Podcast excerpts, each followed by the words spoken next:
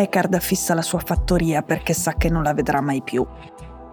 Siamo a Lutzerat, un villaggio agricolo che sta per essere raso al suolo. Eckhart è l'ultimo agricoltore rimasto in un posto che è il classico paesino europeo ormai quasi disabitato dove ci vivono solo pochi anziani.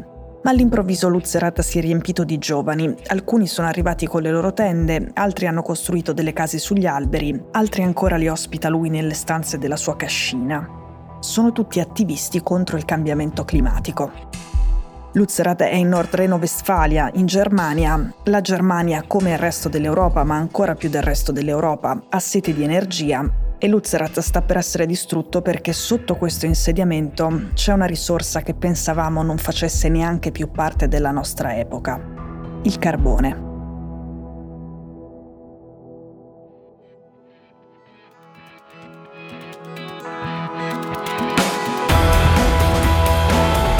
Sono Cecilia Sala e questo è Stories.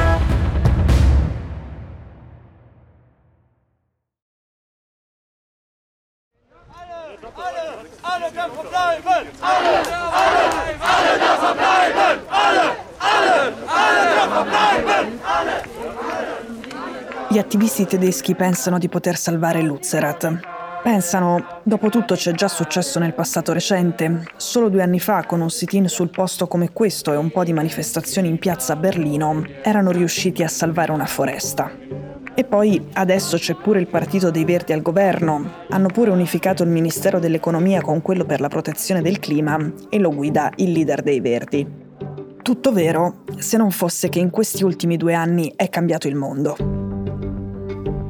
Andiamo con ordine. Gli ambientalisti e gli attivisti per il cambiamento climatico, che hanno regalato ai Verdi un potere che quel partito non aveva mai avuto, sono arrabbiatissimi per come lo sta usando. L'agricoltore Eckhart è ancora più arrabbiato. Un colosso dell'energia tedesco ha chiesto e ottenuto dal governo che il suo villaggio, cioè Lutzerat, venga distrutto perché così il colosso energetico può sfruttare le risorse minerarie che ci sono nel sottosuolo.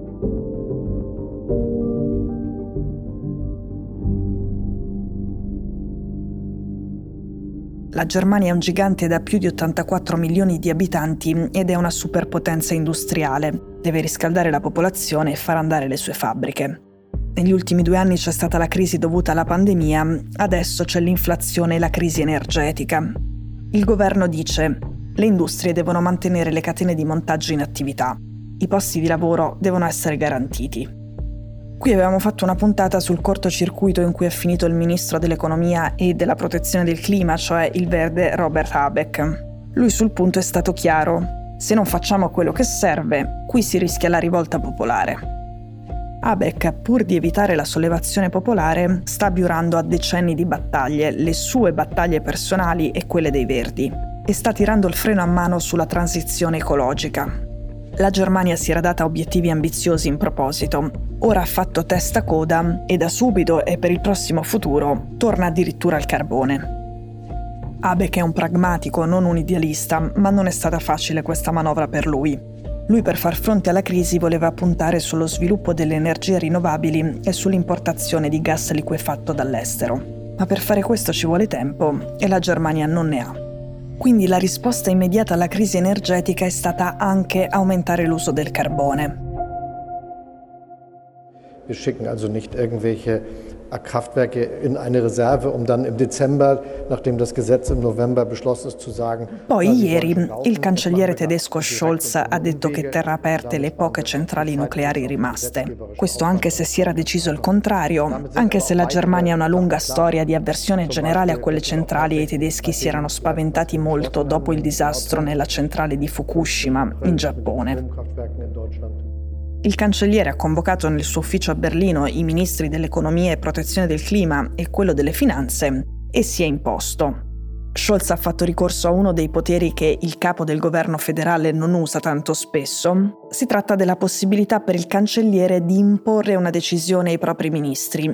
È uno strumento forte. Oggi il governo ha approvato il progetto di Scholz. Ora, nel patto su cui si fondava la coalizione di governo, i Verdi avevano ottenuto che la fine del processo di denuclearizzazione, che era già in corso, venisse anticipata. Secondo il programma tutte le centrali nucleari rimaste dovevano chiudere entro la fine di quest'anno. Come avete capito i Verdi non hanno difeso questa promessa, hanno ceduto e per questo c'è stata una tempesta nella base del partito. Poi però è arrivato una specie di assist quasi miracoloso e per nulla scontato. For the climate issue, uh, are the, the, the, nuclear power plants the better choice for the time being now? It depends. If we have them already running, I feel that it's a mistake to close them down in order to focus on coal. Greta Thunberg ha definito un errore il piano della Germania di chiudere le centrali nucleari. Lei lo dice solo visto che nel frattempo la Germania ricorre addirittura al carbone e appunto per aprire nuove miniere si tira giù il villaggio di Lutzerat mm, e la fattoria di Eckart. Ovviamente Thunberg non va fraintesa e lei non ha cambiato la sua posizione sul nucleare, preferisce di gran lunga le energie rinnovabili. Ma lei ha fatto un discorso molto pragmatico, ha detto che puntare sul carbone è sempre una cattiva idea e se l'unica alternativa a disposizione di Berlino in questo momento è l'energia nucleare, allora sarebbe un errore chiudere adesso le centrali ancora funzionanti.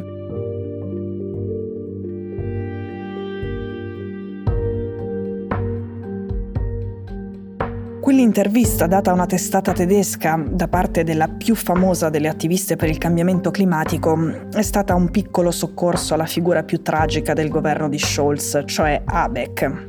Ovviamente non possiamo misurare in modo preciso quanto le dichiarazioni di Greta Thunberg abbiano influito sul congresso dei Verdi che c'è appena stato, ma lì la mozione contro il leader Habeck per il suo tradimento sul nucleare non è passata, non è stata accolta. Il fatto più paradossale è un altro ed è che per pochissimi voti è passata addirittura la mozione a sostegno dell'accordo tra il governo e il colosso energetico per la distruzione di Lutzerat in cambio dell'abbandono del carbone da parte della società entro il 2030. Intanto anche gli attivisti che erano andati a Lutzerat hanno capito che le cose sono molto diverse rispetto a due anni fa, che questa volta le cose non si sarebbero concluse con un loro successo, anche Eckhart se n'è andato e adesso il villaggio è vuoto e silenzioso, in attesa che i bulldozer accendano i motori e buttino giù tutto.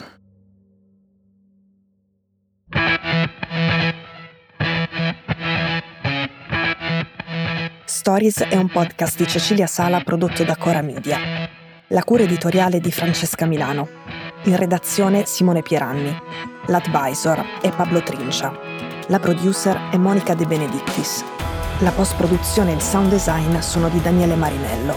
La sigla e la supervisione del suono e della musica sono di Luca Micheli. Le fonti degli inserti audio sono indicate nella sinossi. Questo episodio è stato prodotto e sviluppato insieme a Spotify Studios.